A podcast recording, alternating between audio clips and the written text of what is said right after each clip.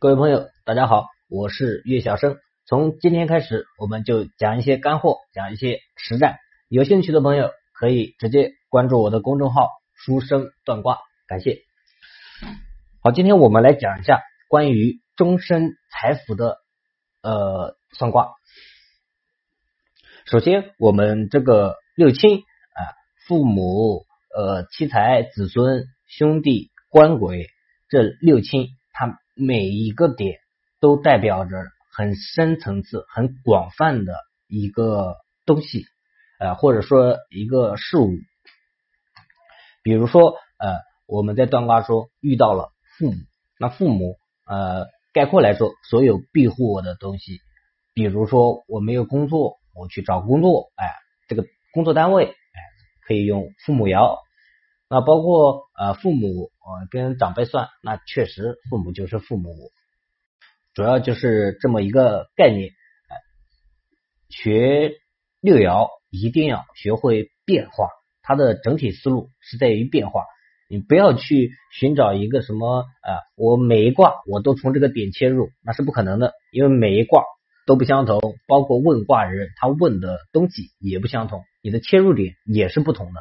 所以你要细细呃去品味这个六亲五行，它深刻它的一个呃代表的一个含义。等你理解透了这个，基本上在断卦上是没有问题的。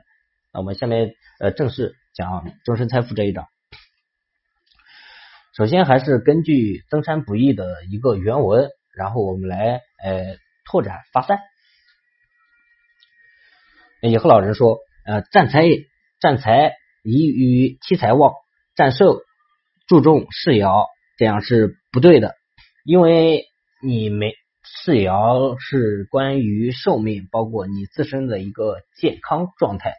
那如果你七财很旺，但是呃你世爻不旺，那其实也是跟你没有什么关系。钱再多，跟你有什么关系呢？所以呢，凡是占一生的。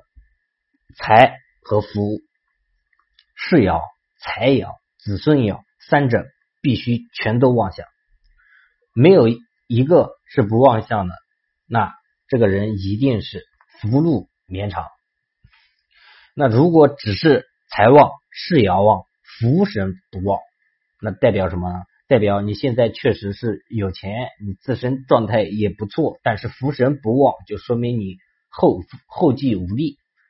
也就是他说的先富后贫的人，因为什么？因为子孙是就是福神啊，福神他就是代表财源，财源就像水一样，水没有源头，早晚它是要干枯的。所以这就是也和老人说的七财旺而福空，荣华不久，就是先富后贫，这是一个呃钉死的一个思路，这个是不可以改变的。没有说什么仁者见仁，智者见智，他就是这样的。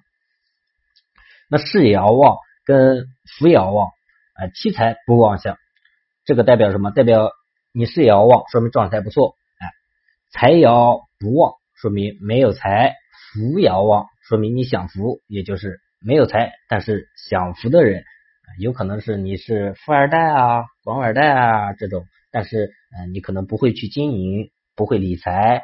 哎，也不会打理，早晚也就是说败家子嘛，早晚会败光的。那同样呢，财爻旺，福爻旺，而势爻不旺的人，呃，就是说有财也能享福，但是自身过得很不好。哎，这个你要理解，也就是呃，也和老人说的，富屋中的穷人，说说明你家里可能很有钱。啊，也确实能享到福，但是你过得很不舒服，或者你身体不好，是你整体的一个大状态。世爻代表的是你自己，哎，世爻如果不旺，说明你这一个大状态，你自身的一个状态是非常不好的。那这个旺与不旺，我在这里就不解释了，初学者翻到前面去听。然后也和老人说，论财爻。跟福爻，即便是七财爻不旺，也要有气。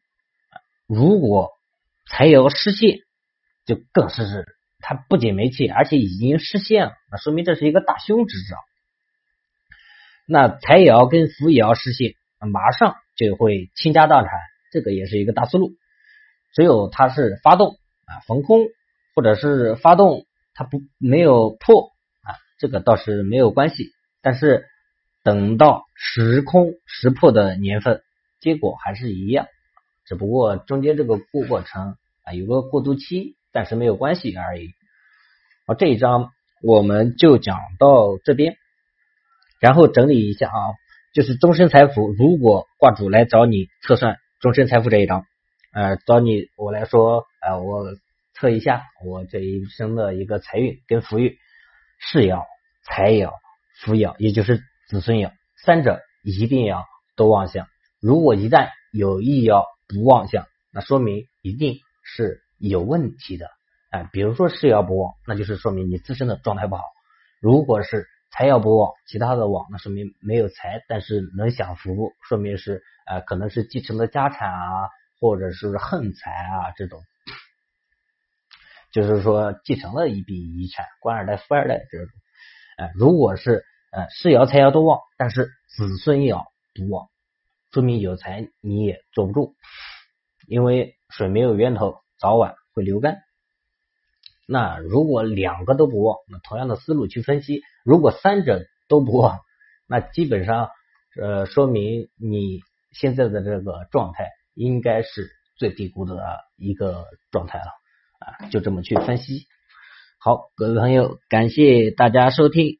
有兴趣想学习的朋友可以去关注一下微信公众号“书生断卦”，上面会有一些文章。啊，或和一些我的实战的一些实例可以分享给大家。好，感谢。